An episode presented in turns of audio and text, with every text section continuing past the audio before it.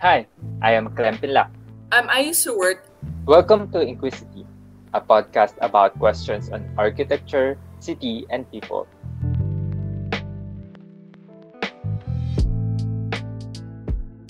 Welcome to Inquisity, podcast about architecture, city, and people. I am Clem Pinlac.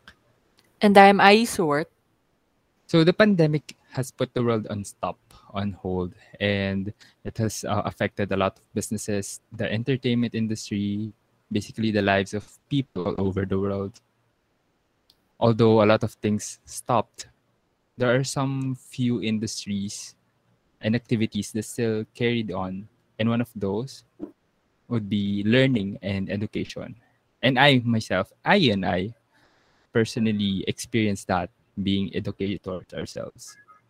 That is true here in the Philippines since we carry on with distance learning, and it is the same with studying abroad.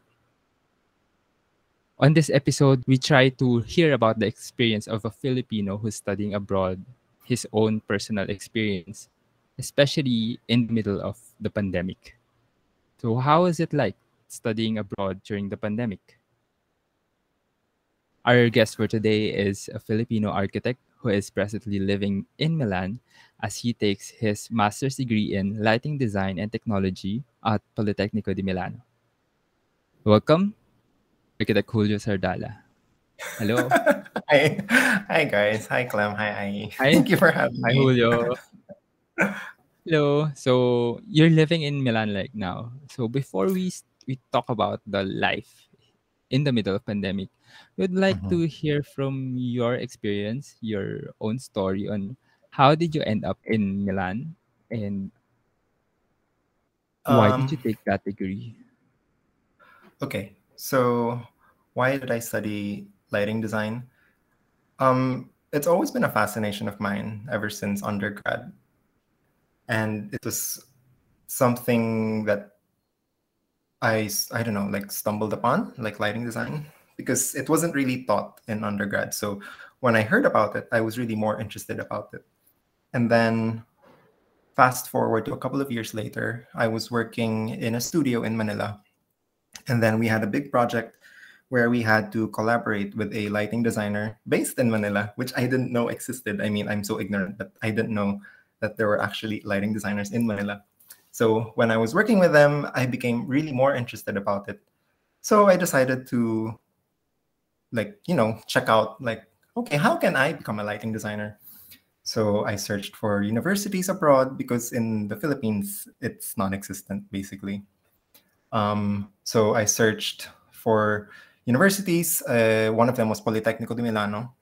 And I ended up here because, I mean, let's be honest, uh, among all the other courses or universities I found, Politecnico was the most affordable one. so, I mean, we have to be real because the others were like thrice the price of Politecnico, and I could not afford that. So, and besides, uh, Politecnico is actually top university here in Italy and in Europe in terms of architecture and design. So why not? So that's why I'm here. So you've been in um, Milan for Mhm. how many months now? Uh, okay, so I've I moved here last November, pero my classes started in September. I mean, honestly, that was uh, it was such a complicated process. Uh, because you know last obviously we all know last year was really really bad year for everyone, and then syempre, I was planning to move to Italy when the pandemic happened, like Italy was the hotspot for COVID, and I wasn't even sure if I could leave for Italy. Uh, but thankfully, I was able to leave the Philippines and move here. I mean, despite being a little, a couple of months late. To, I mean, classes already started in September, and I only moved here in November. But I guess it's a good thing that our classes were all online, so it didn't really matter.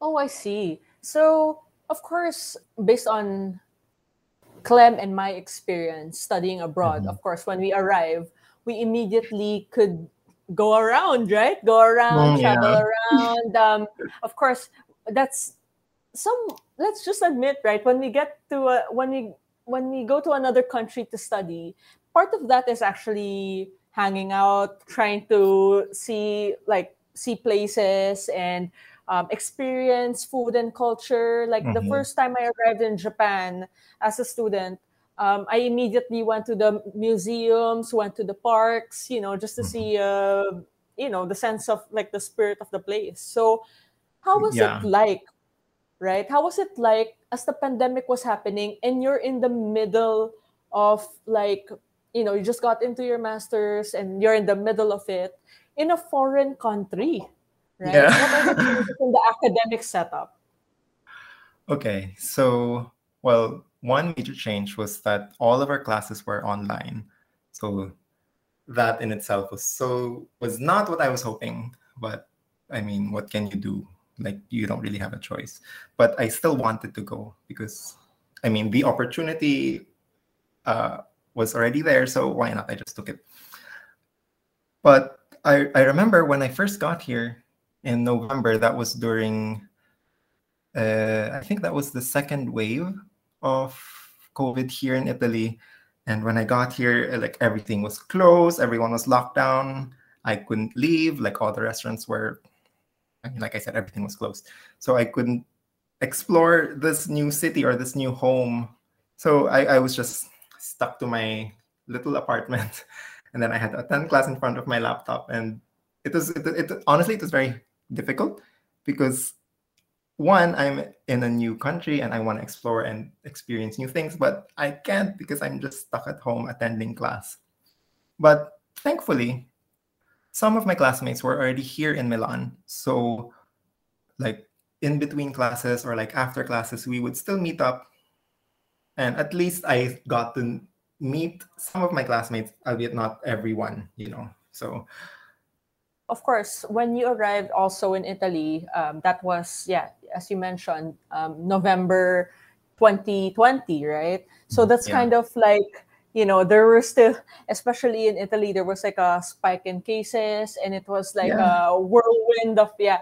So how often do you go to class physically, and how, um, I guess, how often do you do online class classes in a week?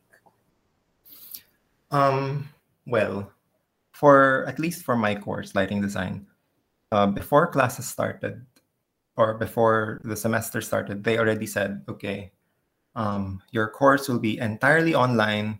Like there's no possible way for you to go to the campus to attend class because the campus will be closed. So it was purely online. But my classes were every day from Monday to Friday, just like a normal, you know, like a normal master's degree, like everyday class. And then you would have all the other requirements needed for it. But I mean, it was just more difficult because it was online. And you also had to deal with classmates who were not here in Italy. So you had to deal with the time difference and like just to meet up about projects was a task in itself. Oh, oh, so some some of your classmates didn't pursue to go to Italy when it during the pandemic. They they opted to stay in their home city or home country. Mhm. Yes, mo- uh, I think we were only five here in Milan, five out of 20. So the other 15 were either somewhere around Italy or somewhere else in the world, you know. So, but it wasn't really their choice also because I have a classmate from Brazil. She couldn't leave because Brazil was always on the no travel list of any European country. Even until now, I think they can't even leave or get to Italy. So that's the thing. So she, I, I mean, I was lucky enough to leave, but she is still there, uh, unfortunately for her. And she really wanted to go here. So So actually, I could um, relate to you because I I left. I also left for the UK um, Mhm. around November 2020 as well um, to get Oh. married. Right? Yeah. Oh, So um, yeah. So actually, at that time when um, we were confused, right, with the the rules, it's like at Yes. first they were saying it's not you're not allowed to go out of the country. Actually, Mhm. overall, since the beginning of the lockdown in Manila, they already said other countries cannot come in. But Yeah. the outgoing is like on and off. You can go out in a certain condition that you're like in your case you're studying or in Mhm. my case i'm getting married so there are certain you know the there, there were a lot of gray areas in the rule um, in the rules from manila Yes. side going to another country so how were you how did you go through the motions Okay. One reason for I remember, gosh, because the rules kept changing. Like they said, okay, nobody can leave or nobody can enter Italy. And then come like June, I think, they said, okay, you can come to Italy if you're this, that, and that, whatever. Like, for example, a, stu- a student. And then they came out with another list of rules about like only which countries can enter and then if you're from this country you need to do this and that so it's really it was it was such a chaotic time. And then the other thing was i so i applied for my visa really late because the visa center was closed. So when i uh when i was trying to contact the visa center but they were closed. And then when they finally opened again i asked for an appointment which was not the easiest considering e- everyone's still working from home and whatever. I think I was able to contact the visa center August. They gave me an appointment for the visa in October. And then I, I was lucky that when I submitted everything, they didn't ask for anything more. So the visa processing was pretty quick. So, I mean, that, that was uh, a really I can't even begin to explain how chaotic that was.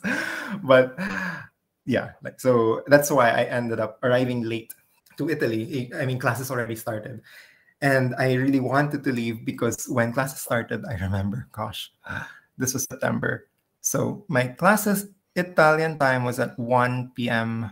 to 5 p.m., I think, or but since I was in the Philippines, the time difference was like plus six. So my classes started at 7 p.m. and ended up, you know, really late. So really, it was such a struggle. Like the struggle was real. I remember my classes would end at 1 a.m. and I had to do other, you know, project works and meet up with my group. So it was really stressful. That's why I really, really wanted to leave because I could not continue this, you know.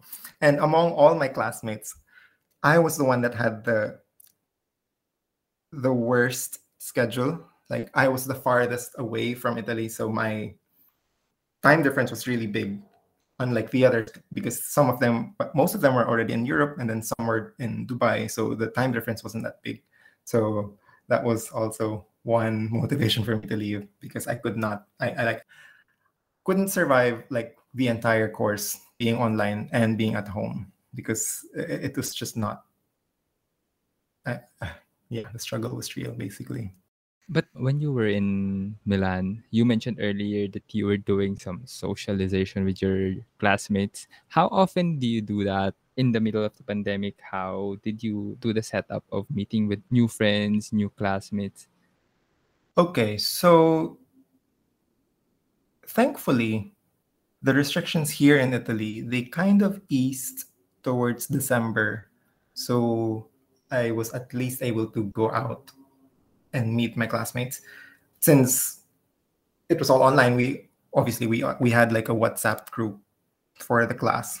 So we were like we were talking like, hey, who's in Milan? Like, let's meet up. Like, I want to see you guys. Blah blah blah. So usually we would go out to since restaurants were still closed, we would go to like a friend's apartment, you know, and then just buy prosecco or like spritz and whatever from the grocery, and then we'll just drink in the apartment. So I mean, that was like our little bubble because we weren't really meeting anyone else but just us five or us four. So, but eventually, like come the new year, things started easing again, and then restaurants started to open again. So we were finally able to go out, and some of my other classmates, especially the Italians, they finally moved here into Milan because they were elsewhere in Italy, you know. So I was able to meet them as well. And then things just started getting better eventually.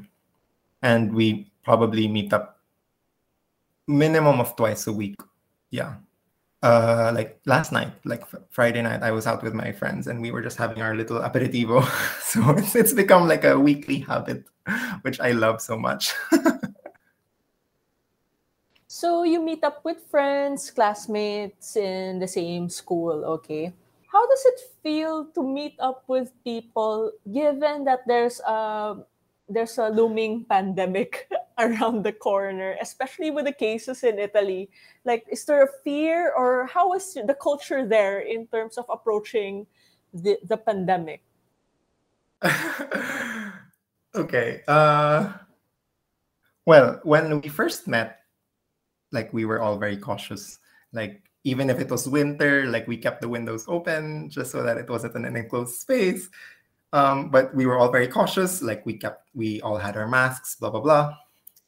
But since we kept meeting regularly, like we became a little more comfortable, and also because the culture here, I mean, the way the Europeans treated like this whole pandemic, it was like, like okay, uh, like just be a little cautious, but it wasn't as bad as Manila, if that makes sense.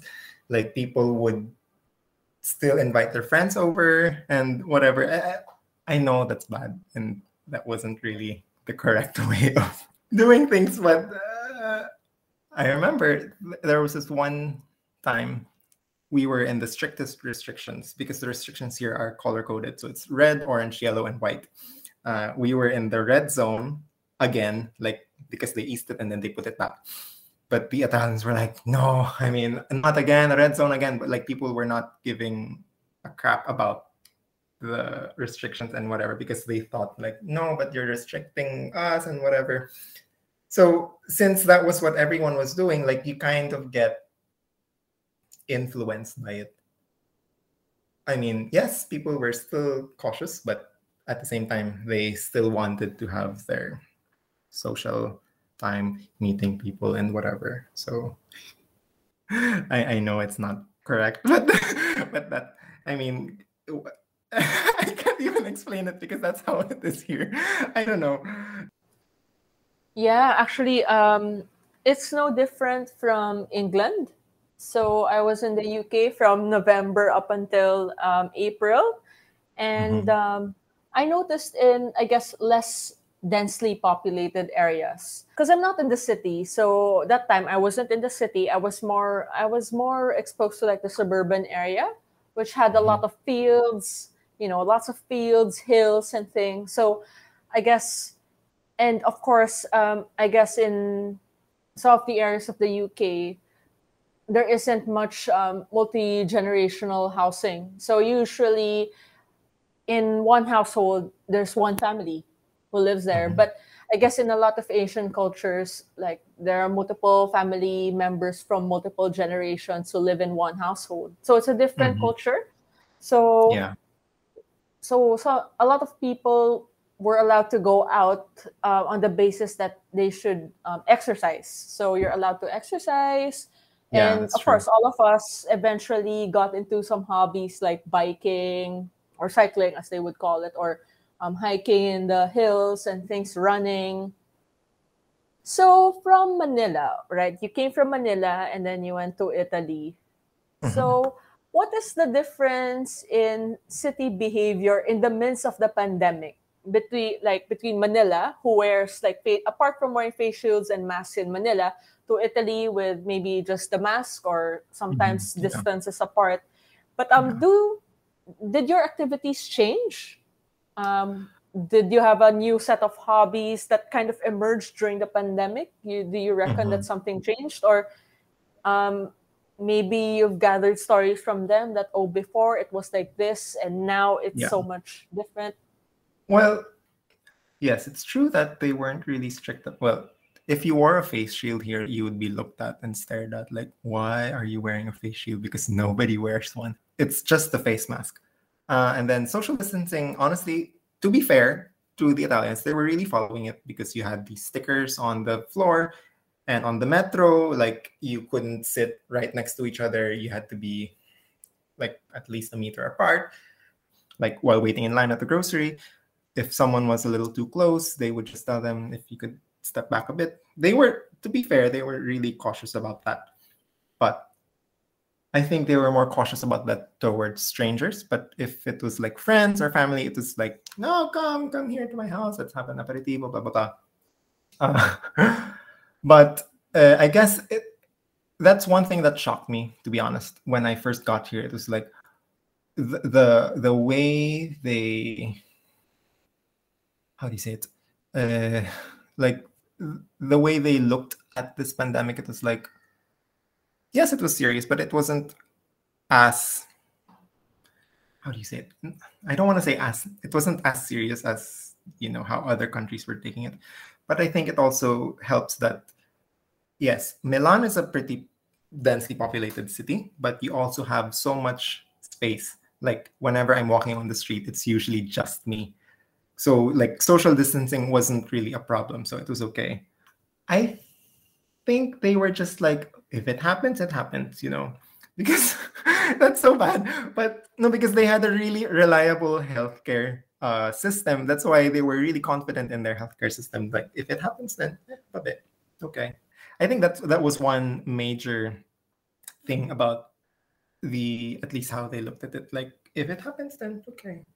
Then hopefully I don't die or whatever, you know. It, it, it's so bad to say, but that was kind of how they were thinking.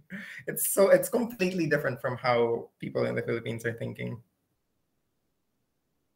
I think personally, um, there's a big comparison on how, like the mindset and also the present and existing facilities between mm-hmm. the two countries. Like you mentioned, the healthcare facilities would be very different in terms of level and um, I think quality or availability of healthcare facilities between the two countries and maybe i would want to emphasize on the the infrastructure in the city would be very much different in between the philippines and mm-hmm. italy like i would imagine when i was there there are a lot of greeneries there are a lot of mm-hmm. trees there are a lot of open spaces where you could do social distancing and maybe you could still enjoy the, the trees the parks yeah. and do exercises but here yeah, I, it's not very much available in in in at least in manila at least in metro manila and when you walk yeah, on the streets true.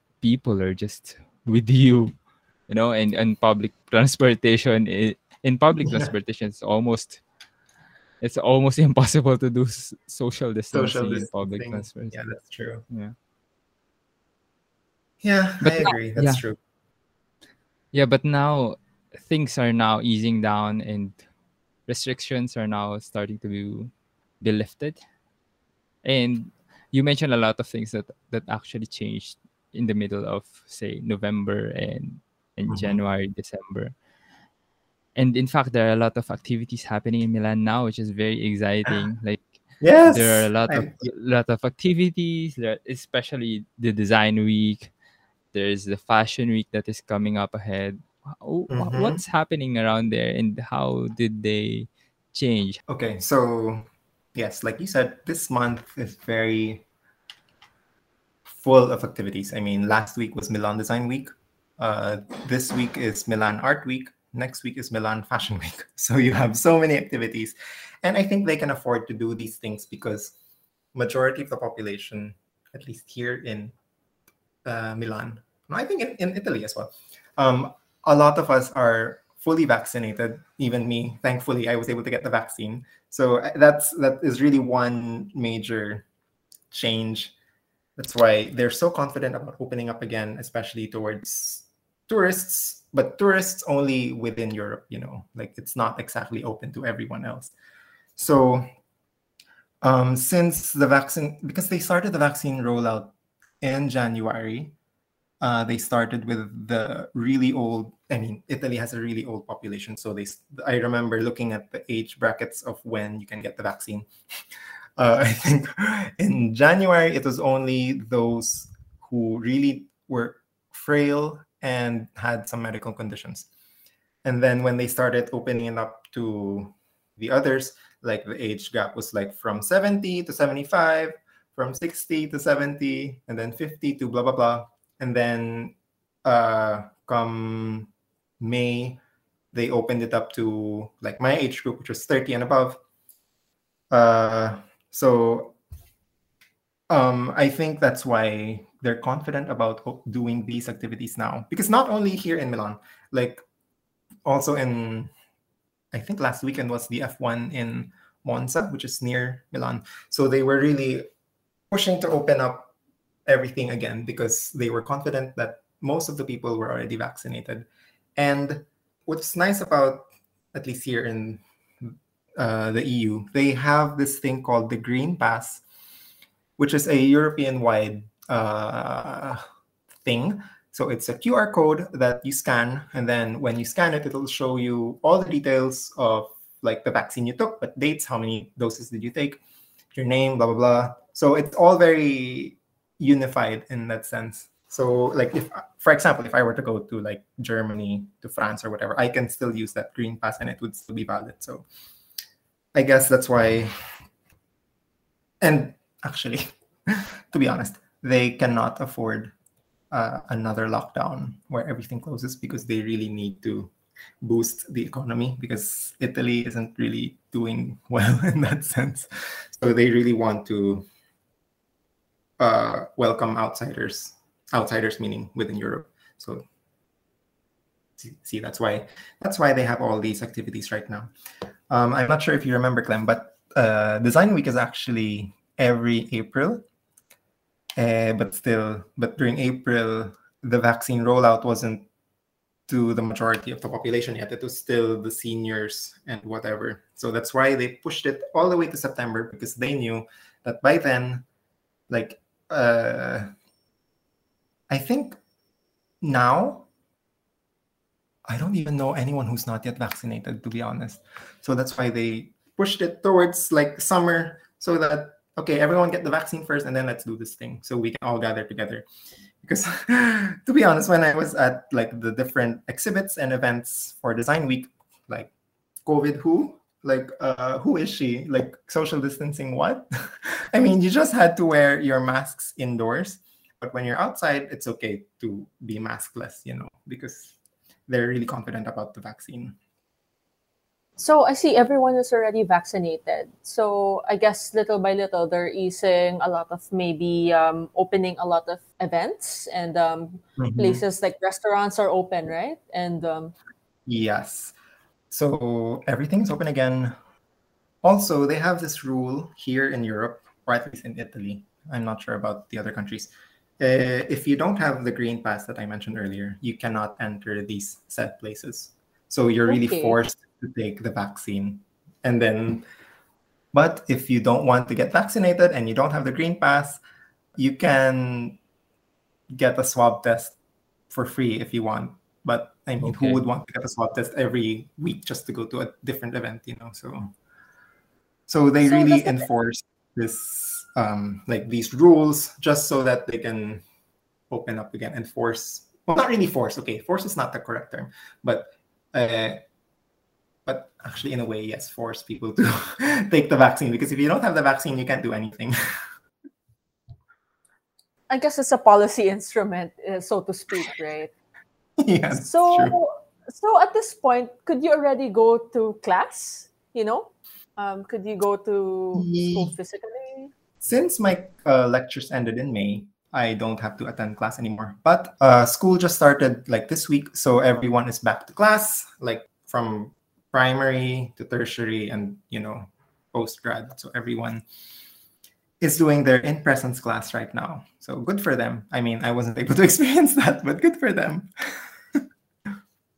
but in your case you're currently in your internship right yes that's correct uh, yeah Mm-mm. so my, how is so, that how was the transition uh so in the studio that i work since everything is in presence. Uh, it was quite strange to be in an office again, uh, if that makes sense, uh, because like you have the social interaction amongst colleagues, which was something I missed. So it, it was a nice change because when at least when my internship started, uh, that was in July, so I was already vaccinated for my first dose but my colleagues were already fully vaccinated. So it, it was really it, it it, they were really more comfortable about it. And here, because I, I don't know about the other studios or offices, but the office setting here, like it's in an apartment that they just converted into a studio. So all of the windows were always open. So at least there's, you know, air circulating. So it, it was okay that it was in presence. Um, although, even if we're vaccinated, the mask is still a requirement uh, inside the office. So, I mean, it's not like we put all our guards down. You know, we still have these little restrictions that we still follow. And people are, um, to be fair, they're pretty okay about it. I mean, it's okay if you still wear a mask. At least you're in presence and still doing the work because it's on. It's really hard to. I can't imagine how you guys do it, like work uh, online uh, every day. You know, it, it, it's really difficult to do. I guess. So, given the whirlwind of um, experiences, of course, you you came over to Italy in the midst of a pandemic. Um, what is your advice to new students? Would you recommend at this point that they should study, or yes. they, or they should go to yeah masters, or um, yeah maybe I'll have you elaborate on it shortly. Um, and what is your advice? What is your advice to them? Like, how do they wait it out? How soon is it now or? Mm. Okay, First of all, yes, I would encourage to those who are interested or to those who actually want to try to go and study abroad because it's so different. It really opens. It's so cliche and it sounds like a basic thing to say, but it really opens your mind to things, you know, uh, to actually study, live, and work in a different country. Uh, so yes, uh, go for it. Honestly, uh, studying again is not the best thing to do after being in the workforce for X number of years. But I mean, studying abroad, I mean, the whole class thing is just like a little part of your whole experience abroad, you know, because you get to meet new people, you get to experience new things. But yes, uh, the pandemic was a difficult thing to. I really doubted myself. Like, should I even go? Like, what's the point? Blah blah blah but I still pushed for it because I mean the opportunity was already there, and if I missed this opportunity, maybe if I postponed it, maybe I wouldn't have gone in the end, you know. So since the opportunity was there to go, I took it and left. Funny story, actually. Uh, I was just watching my friend's Instagram stories. Uh, last year, he asked me about uh, studying abroad, like uh, like how did you do it? Like um, is it okay to study even during the pandemic? And I was telling him, go, if you have the chance now, just go and do it. Uh, and then we haven't talked in a while. And then I was just watching his Instagram stories this morning, and he arrived in Spain and he's studying uh, for his master's. And I was like, oh, you're fi- you finally left. Thank you. I mean, I'm so happy for you. It's a good thing you pushed for it. So uh, it it's not hard. It's not easy to be honest. It's, not easy to like uproot your life or whatever, especially during this pandemic. But if not now, then when? You know, because if you're gonna postpone it now, when the time comes, you know, you might postpone it again, and then eventually you might not even do it. If you can, if you have the resources, go for it. But at the same time, there are so many scholarships available. Unfortunately for me, I wasn't able to take one. But there are a lot of scholarships available, especially for people from third world countries. So take that, use that advantage because we're from a third world country, because people actually want to help you. so uh, I remember like googling scholarships for blah blah blah and like from the philippines or whatever kind of scholarship you know so all right thank you very much for sharing your story with us i think that was very fun and that was really uh, an interesting story to tell. Probably when you grow older, you'll share this with friends, with family members, and you'll just laugh things out like this. And yeah, I survived moving to Italy to study in the middle of pandemic, and that is a good and interesting story to hear. And thank you very much for sharing that to us and also to our listeners. For, so before we let you go, do like to ask you this question that we always ask to our guests here in our podcast. So, for you personally, what is your glaring question about architecture, city, and people? Is it okay if I ask a question um, directed towards you too? Like yeah, you, yeah, Clement, yeah. I mean, is it okay? Okay, mm-hmm. so because I know you two, you both are professors at UST where we all studied. Like, because I can't imagine what it's like to go back and teach like your wisdom to you know young people. So, what is it like to go back to the same university you studied and to teach like you know these younger people like the things that you've learned through your experiences, especially since both of you have uh, studied abroad and whatever. So, I'm just curious, like what is it, what is it like? All right, for for me personally, going back to the same university where I studied, it puts me in a different perspective. And I take that as an opportunity for me to share what I learned, especially since I finished my master's abroad and mm-hmm. to ex- to give them opportunities and give them light and hope mm-hmm. probably that there's a bigger opportunity for them and that mm-hmm. there's a bigger world out there and there are these opportunities that you cannot see probably here in the Philippines since of course we have very compare comparing in comparing Milan and Manila there's a big difference between that those uh, mm-hmm. built environments so I think personally I'm really grateful for for having the opportunity to share my knowledge and share my wisdom to to the students and that I put it on myself to inspire hopefully inspire mm-hmm. the students to you know explore other possibilities and try new things and hopefully become better architects even better than me in the future so that is mm-hmm. my personal take on on that how about you i well in my situation i was actually doing um, seminars or holding some small seminars or sometimes one-on-one with like sometimes they're not necessarily students or undergraduate students in the college mm-hmm. of architecture um, i started out in um, actually sustainability seminars mm-hmm. particularly mm-hmm. for LEED so sometimes i would um, coach some people and walk them through the process of taking LEED or trying to navigate their way into that niche, for example. Yeah. And I found myself appreciating like that light, you know, that their eyes are lit when you yeah.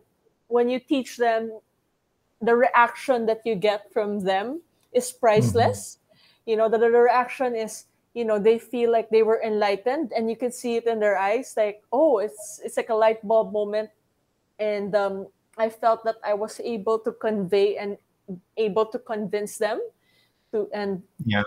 efficiently and effectively walk them through the path to sustainable architectural practices. So yes. that led me to um, thinking um, because I came from a corporate setup. Uh, I came from a corporate job. So of course, I've experienced the ups and downs in working in a corporate setup. And I felt that this part was like it felt like I was happy. I was happy that you know I I'm able to touch somebody's life and mm-hmm. in a sense improve their lives in the smallest way that I can. So I thought about it and suddenly I'm like, what if I just try and apply? Mm-hmm. And what better way than being in the university that I came from, right? Um, yeah.